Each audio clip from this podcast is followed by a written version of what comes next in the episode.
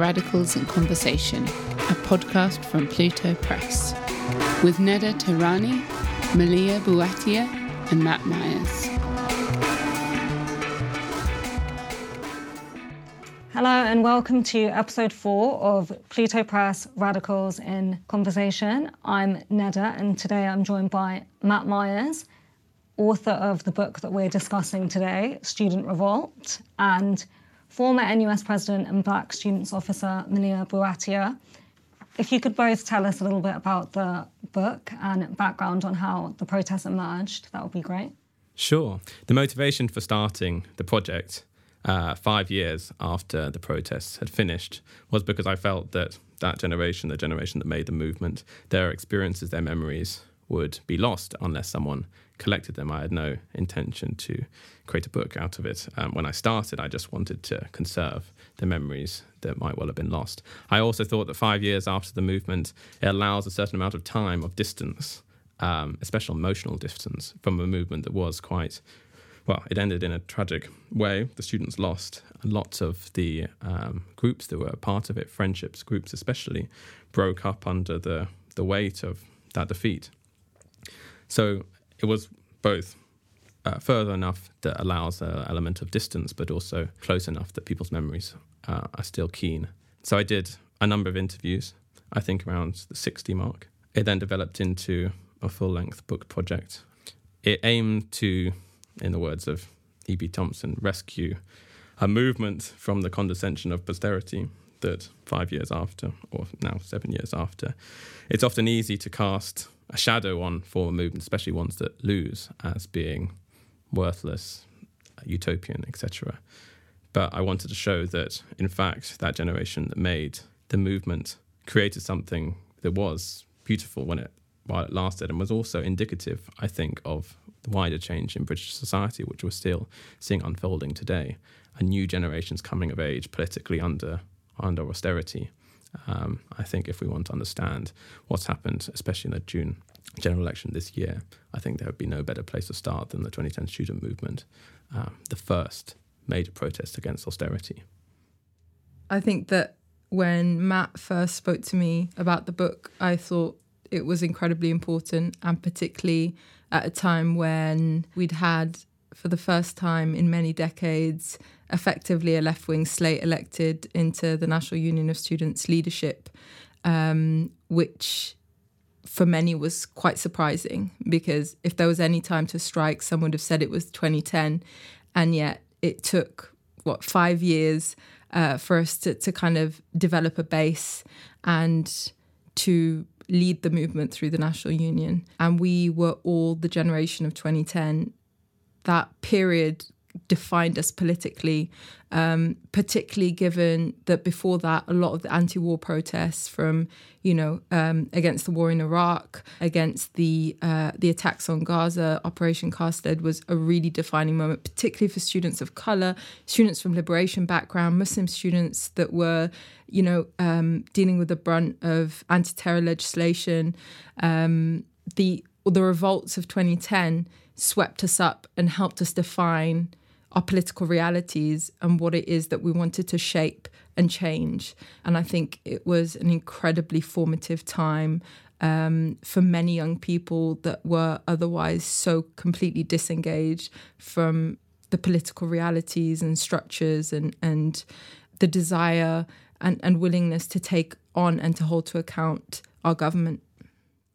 Hmm.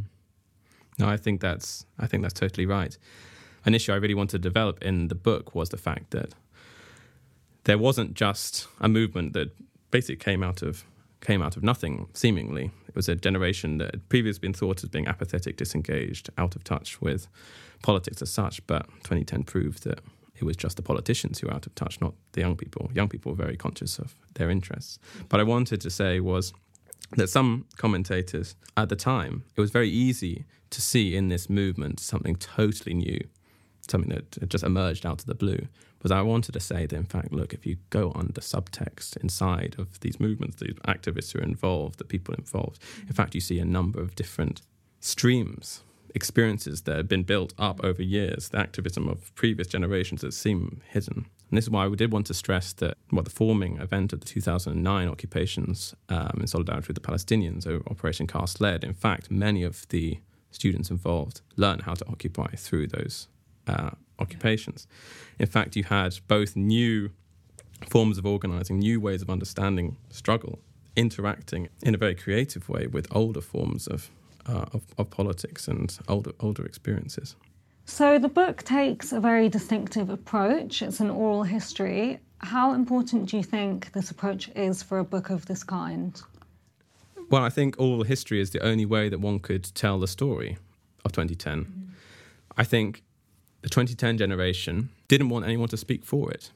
They've had p- politicians attempt to speak for them, and they've been betrayed. Especially the Liberal Democrat betrayal was really the defining motif uh, myth of the of the protests. No politicians could claim to represent them. The Labour Party brought in tuition fees. The Conservatives were key in tripling them. The Liberal Democrats betrayed their electoral promise. And certainly they didn't want anyone to impose meaning from outside on their own experiences. They wanted their experiences to define themselves. Therefore, the only way you can really make a history of that movement is by allowing people to speak. And that, that is why all the history came out of, was produced by that generation the 1960s, 1970s. Political historians, political sociologists, political intellectuals who wanted to foreground the experiences of the oppressed, of those who are struggling at the heart of history. Not just the history of kings, queens, politicians, etc., but history from below, it was called. And it's a very hard way of doing history. There's a lot of responsibility. You have a lot of people's experiences in your hands as a historian. You're, especially an oral historian, I sort of conceive of it um, as being the editors of experiences, the chairperson of the debate that never happened. It means that I really wanted to have politicians have their experiences, people like Vince Cable, um, interlaced with those of the college student who walked out. But in fact, there was a dialogue of the death at, that, at the point in 2010. They were never in the same place to actually argue with each other. But now constructing a history or actually allowed allowing them to interface with each other, to have the student answer back to the politician that claimed to be creating a new higher education system in the name of these students or in the student interest. I I was very influenced by the work of previous oral historians. I mean, this uh, Luisa Passerini, she she wrote History of the Italian, uh, 1968 generation, 1970s generation. She wrote how difficult it was writing the history of a movement from inside, because as soon as you start to write the history, the her quote is something like the the film reel of your own life un, unreels. You're you're very much immersed in the experiences which you're trying to write itself. And we've, I, we, we did an interview for the book. You can just see in people's eyes they light up because those experiences they thought had been consigned to oblivion, to memory that hadn't been activated, become lived anew. And that's the wonderful thing about oral history is that it's your sources are not these dry papers in the archives; they're living people, and that's why it's such a liberating form of history, and the only way that you could tell the story 2010.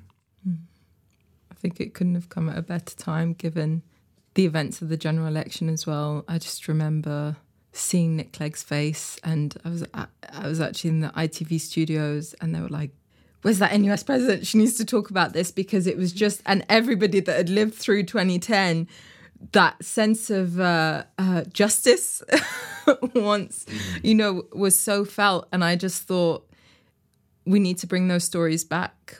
People need to hear what's happening, and also because sadly it is cyclical. You know what is what is happening, and what is on the brink of happening in relation to Jeremy Corbyn, the Labour Party, and potentially completely redefining our future, particularly within the space of education, let alone you know the welfare state as we know it, and and our, our political processes and and culture. Um, I think it's so important for people to understand what happened, I guess what went wrong, uh, but also to to know that it did happen and it could happen. And if you look at everybody that's that I assume has contributed as well to the book and you know who is still around in some way, you know, namely through momentum and and just generally supporting um, the shift within the Labour Party Um, I think it's it's just it's crucial that, like you said, we, we archive it, and even on an international level, many have no idea what really took place. And this year in particular, I travelled, you know, from Canada across Europe, the States, and that you know they had very little memory of, of of those protests. And i show them footage and i tell them you know this is what's playing out. And also because then they think that what's happened within the labour party or with jeremy corbyn is just completely out of the blue without understanding actually how much the you know the protests in 2010 was so defining in relation to them what played out. Hmm. no i i very much agree. I think what we're seeing now with young people voting in their millions for Corbyn, I think it's very much imprinted by the same political conjuncture that produced things like 2010. But young people are rejecting a future of indebtedness, of where they don't have as um, good prospects as their parents did. And they're being told by politicians who got their university tuition for free, who would buy a house um, on a very on a reasonable income, that they have to pay for a crisis that they had no part in creating. And so, where in 2010 they took to the streets, they occupied their universities, they took on the state. What you saw in June was they took to the ballot box. And what is so puts a smile on my face is obviously Michael Heseltine saying that they're losing 3%, the Tories are losing 3% of their vote every year because the young people are, will grow up and they don't yeah. seem to be going anywhere um, with their votes. I think mm. they're going to be solidly Labour. This is their, their thinking. They've created a Tory uh, momentum activate. They've even referenced that they want a Tory Glastonbury because they're they're looking for answers of why young people are not voting, why they're voting for Jeremy Corbyn, this person they've written off as mad, bad, and and uh, dangerous. Yeah. But I think what I really would like to stress is that this didn't come out of the blue. Who was the Home Secretary during 2010? It was Theresa May she oversaw the policing of the protest where students were kettled in Parliament Square for hours and hours, beaten up by the cops, then taken to court, put in front of trials and juries, given huge sentences. case of Alfie Meadows as well. Exactly. imprinted in our minds. Yeah, exactly. And you read her speeches in Parliament, she gives absolutely no indication that the police behaved in the way they did, and students on the ground could see how they were being portrayed in the media and see how the Conservative and coalition politicians were talking about them, and they could see that the power structure at work. But who was there speaking for the students? Jeremy Corbyn and John McDonnell. They went to the occupations, they went to the demonstrations. There's this one, my favourite anecdote in the whole book. And I thought when I first heard it, I was like, this cannot be true. But then it was corroborated by another person. I really want to tell it. Obviously, you can you can read read about it. But uh, so on the 24th of November demonstration going down Whitehall, the police are obviously very angry because Millbank they've been shown up, and so they form this kettle at Whitehall, and this other group of students are, uh, are milling around. They're facing one of the first police horse charges in many, many years. The horses are all lined up. The, batons are drawn. The sergeant's on his walkie talkie about to give the orders. And who comes out of the distance, probably on his way to the vote in Parliament or to swing the mace around or whatever, is uh, John McDonnell. And the students go, John, John, John, John, come over. And so he sits down with the students, puts arms in arms with the students, takes up the megaphone, starts talking to them, giving a speech about why they're so right to demonstrate, etc. The sergeant pulls his walkie-talkie. He's like, "We can't do the charge now. I mean, there's a member of parliament." so they pull off, and that um, you want to understand why students are so enthused by the Labour manifesto, why they can trust people like John McDonnell and Jeremy Corbyn. It's because they stuck up for them when it was not politically expedient to do so. They did so because it was right these things ha- don't come out of the blue. History is important for these reasons. So, how do you think that the changes to higher education, um, including the tripling of education fees, how has that changed the experience of being young, and how is that shaping new political subjectivities today? I think, in many ways, the tripling of the fees has also come with the scrapping of bursaries and grants.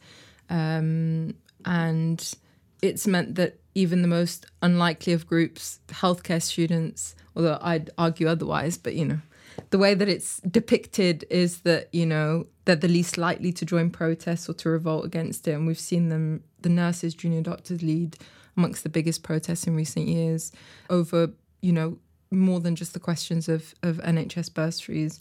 I think that the reality is that students are living in dire poverty should they choose the luxury of going into higher education.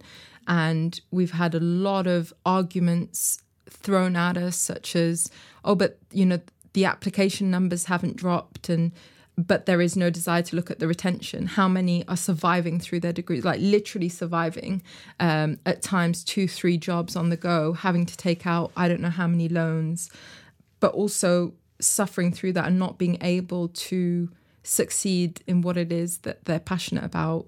Um, and in many ways as well, choosing what to study based on what is likely to get them a job at the end, and they may have absolutely no desire or passion in relation to it, and it's completely shaping it, shaping.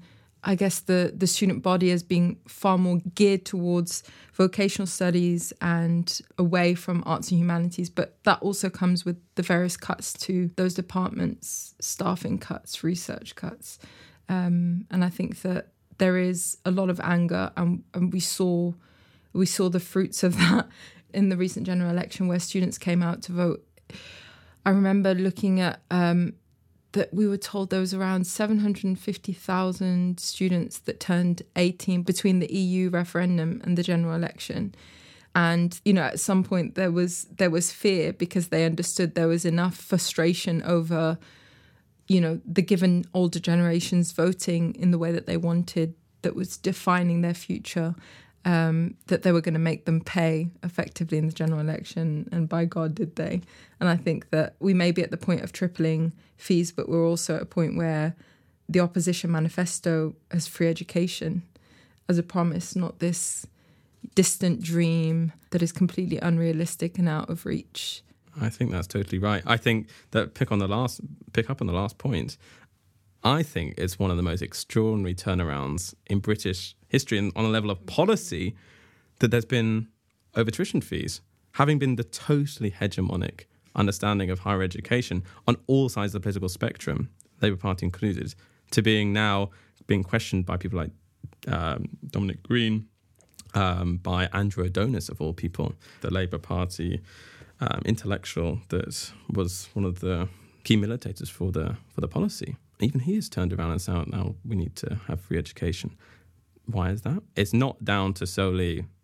I've read the policy papers and uh, finally I've come to my senses. It's because young people have actually proved that they're actually so angry with the system as it as it is, and it's totally unsustainable.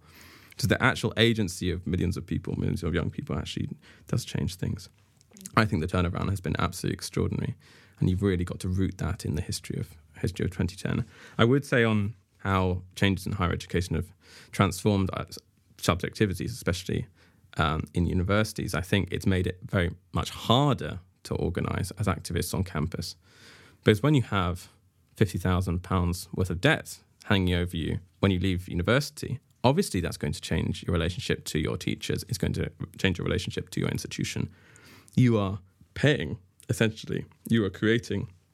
Um, it's an investment yeah. of sorts in your own human capital, and like all investments under capitalism, you are going to look for returns. Mm. You're going to look for the highest return uh, for the minimum amount you put in, and who are to facilitate that, but your lecturers. They become service providers rather than equals in which you can engage with and see education as, as something that's a good, that's a right in itself, that's a liberating thing rather than something that is going to add to your CV.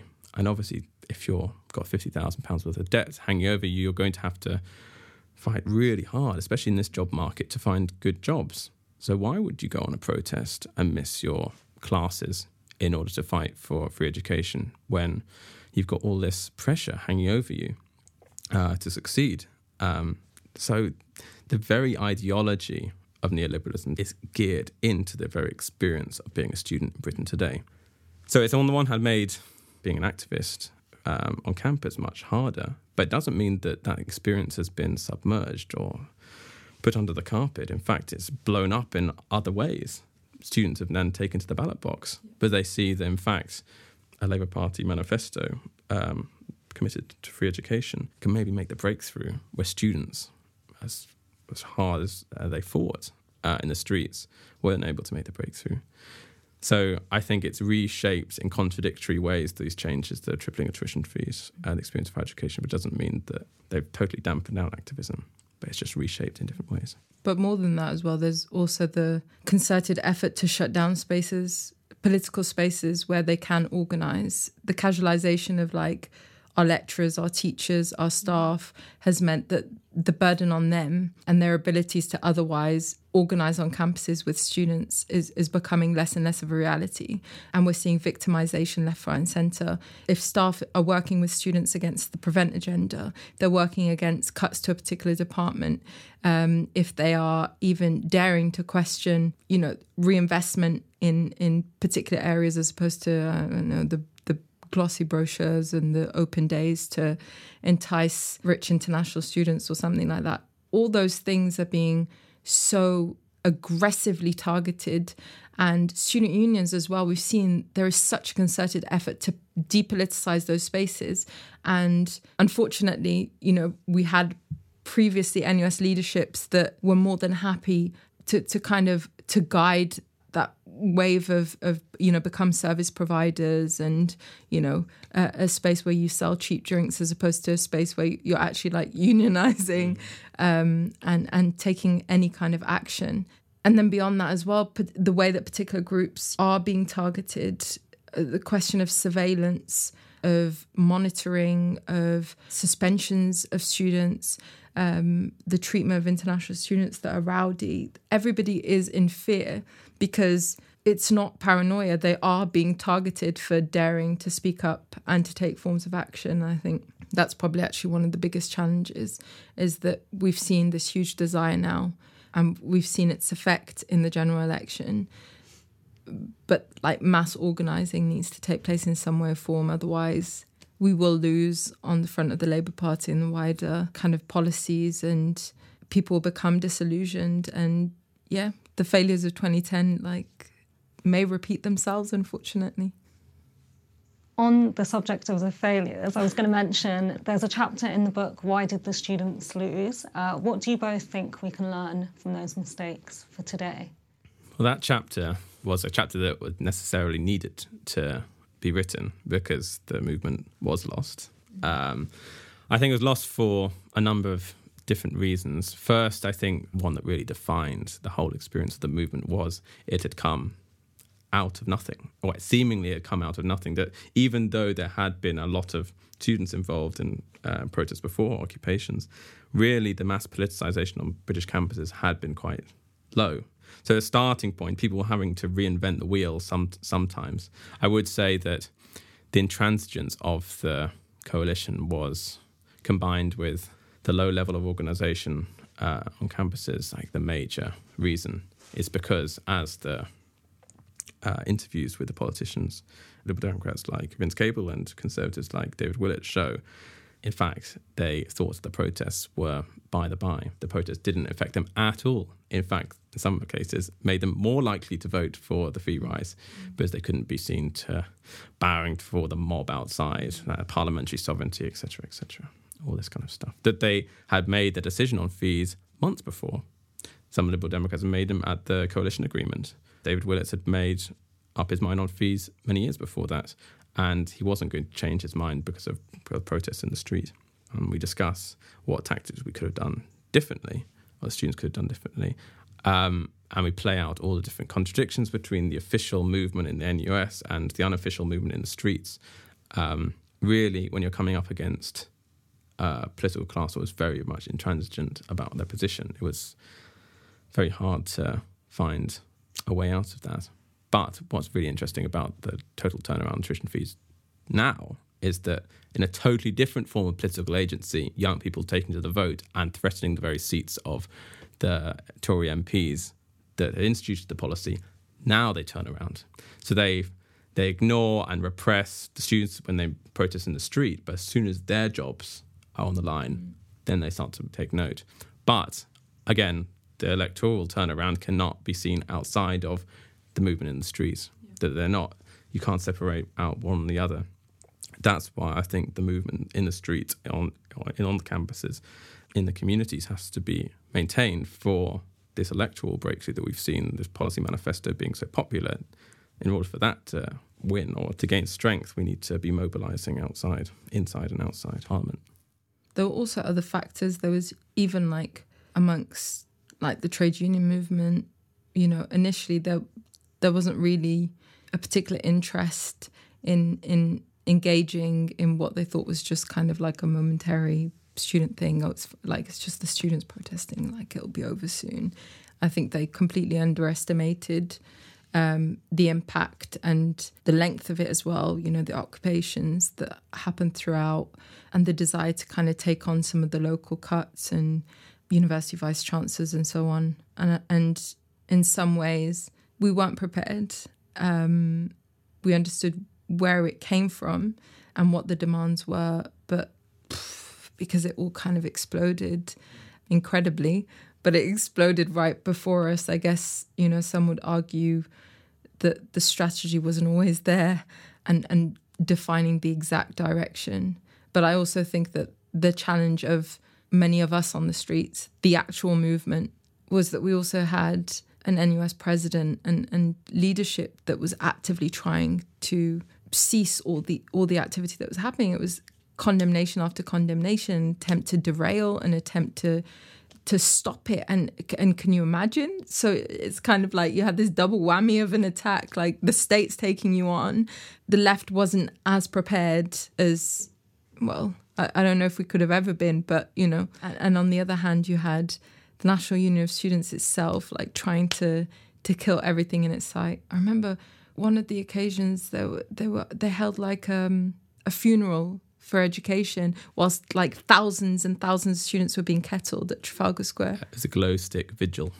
They couldn't do candles because Oh, of oh, health dear and safety. God. Okay, but the glow, yeah, the glow stick, and it's just like students are being kettled, are dealing with like the brunt of police brutality because they're daring to continue to fight, like because it will never be over.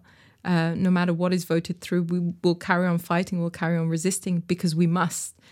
And so I don't know, it just clarified where we were politically, and I think in some ways there's all, always been that the, the out of syncness between between a leadership and the movement on the ground and who knows maybe one of these years we'll get it right Sure.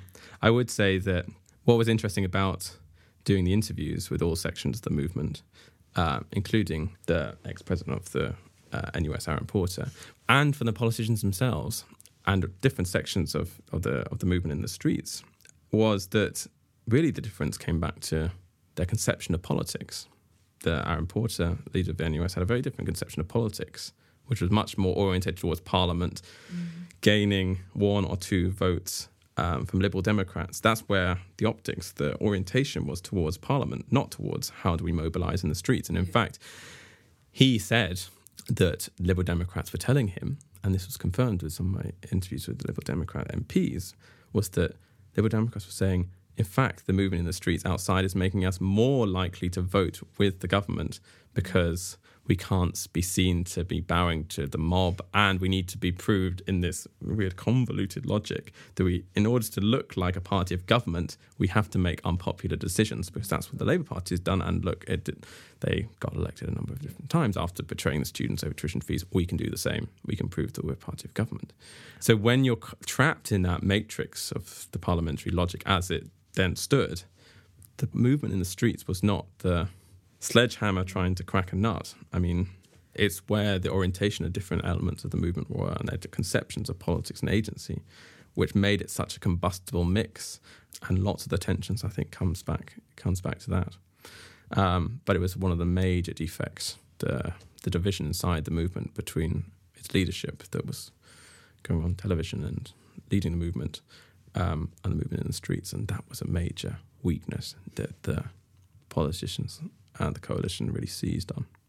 I remember during the attempt to oust Corbyn from his leadership, I was speaking to some Labour students that were obviously in opposition to, to Corbyn as leader and were helping kind of get rid of him effectively. I just remember speaking to one of them saying, uh, I just found it incredible. I just thought this this buzz that you have for the Labour Party, this desire that you've never had, in you know in the history of the party, instead of using this power, instead of using this momentum, instead of using all of this and channeling it to actually affect the very foundations of the party and and, and the desires, like you're completely destroying what may never ever come around again in our lifetime. But it was like talking to a brick wall because obviously their vision of what should take place and uh, what demands I guess they seek are so far removed from those out on the street. Yeah, and it just it made me think of NUS. I just thought had I been president, you know, instead of Aaron Porter at the time, how I would have utilized that that movement, that power. Imagine having the full weight of the union and the resourcing and the the integrity, I suppose, and it just absolutely amazes me. It's ironic because Aaron Porter speaks about my time as in office as being one that NUS lost its reputation. I just thought, well, your interpretation of what what a union's reputation um, should be geared towards is so far removed from what millions of students that face a, an incredibly dark future so desperately and urgently need. So, would you say that the protests in 2010 really shaped your politics and time as president from 2016 yeah. to 2017? Totally. I would say that the student protest completely. Uh, I remember the the NUS National Conference that followed that year. I thought to myself, I'm, I've either got to stay in this space and try and kind of build the resistance or the rebellion, as I like to call it, um, and actually try and create a union that ensures that if this time comes again, that it is harnessed and that it is supported and that we give it everything that we absolutely can so we don't stand there thinking, well, what if, which many of us of the 2010 generation do, or we walk away and create the alternative and some of us stuck it out and many of us were elected into NUS office with a different government. And I think that, yeah, I think it was a completely defining moment because we knew what could be and we knew what was necessary. And I guess it's almost like we wanted to make put in the provisions for should it all kick off again to ensure the support was there.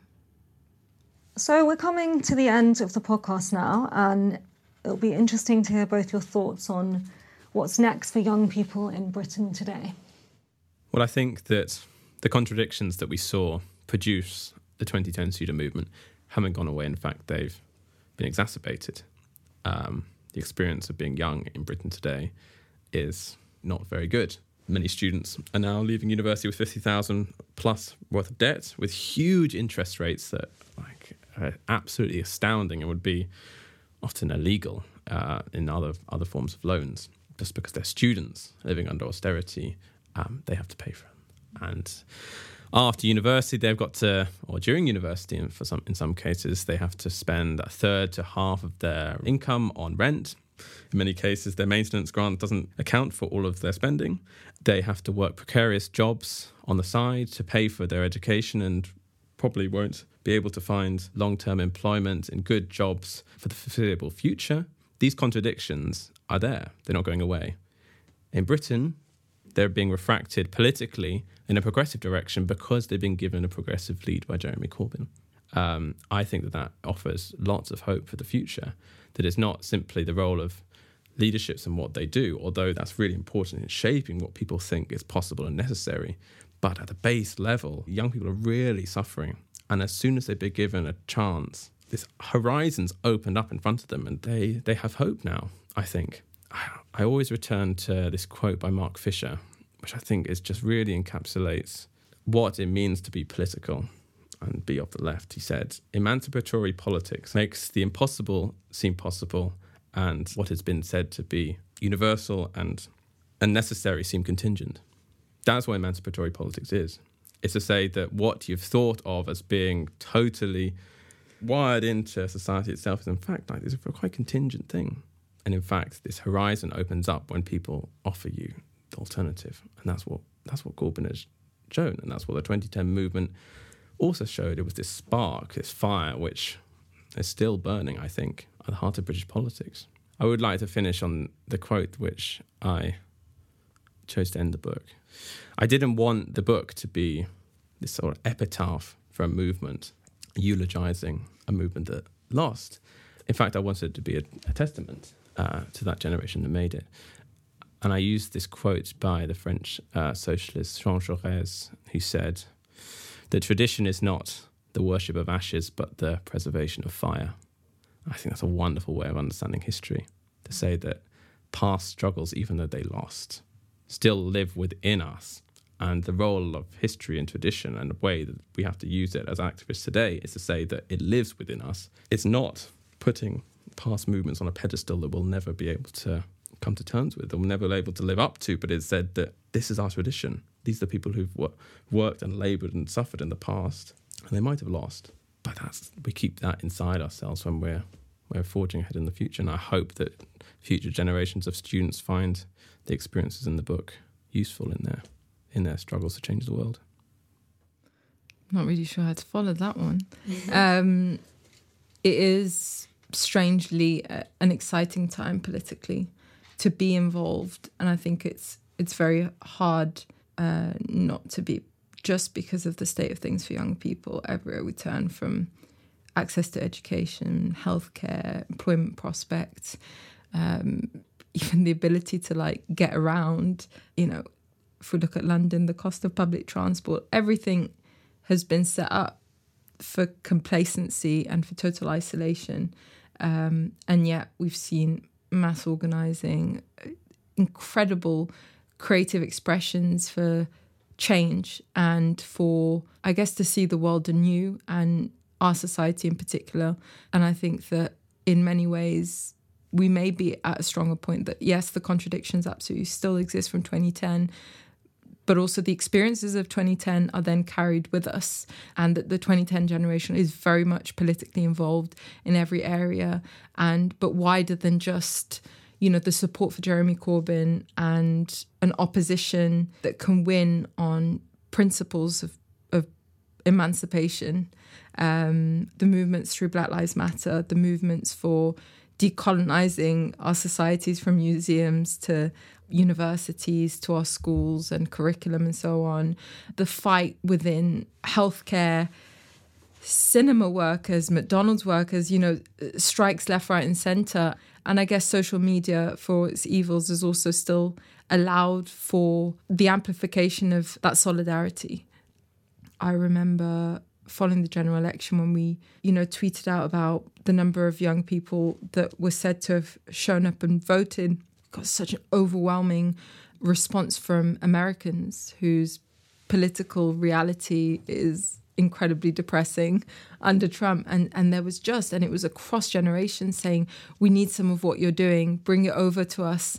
Um, and I think that it's the challenge is also to ensure that that we're covering the basics. And what I mean by that is if our nurses are having to line up for food banks to eat and to feed their families, how are they also expected to, you know, pick up the baton and, and deal with that fight and not deal with the consequences of that, which is potentially losing their jobs and, you know, living in even deeper poverty than they're already, um, that's already been inflicted upon them. So I think that these are all questions for our movement to respond to is so we want working class communities we want young people we want black communities muslims all to come out against austerity measures against you know all the, the the policies that have been thrown at us to to completely destroy the very essence of a free society without also responding to the very needs that are going to allow us to survive through that battle well, thank you so much to both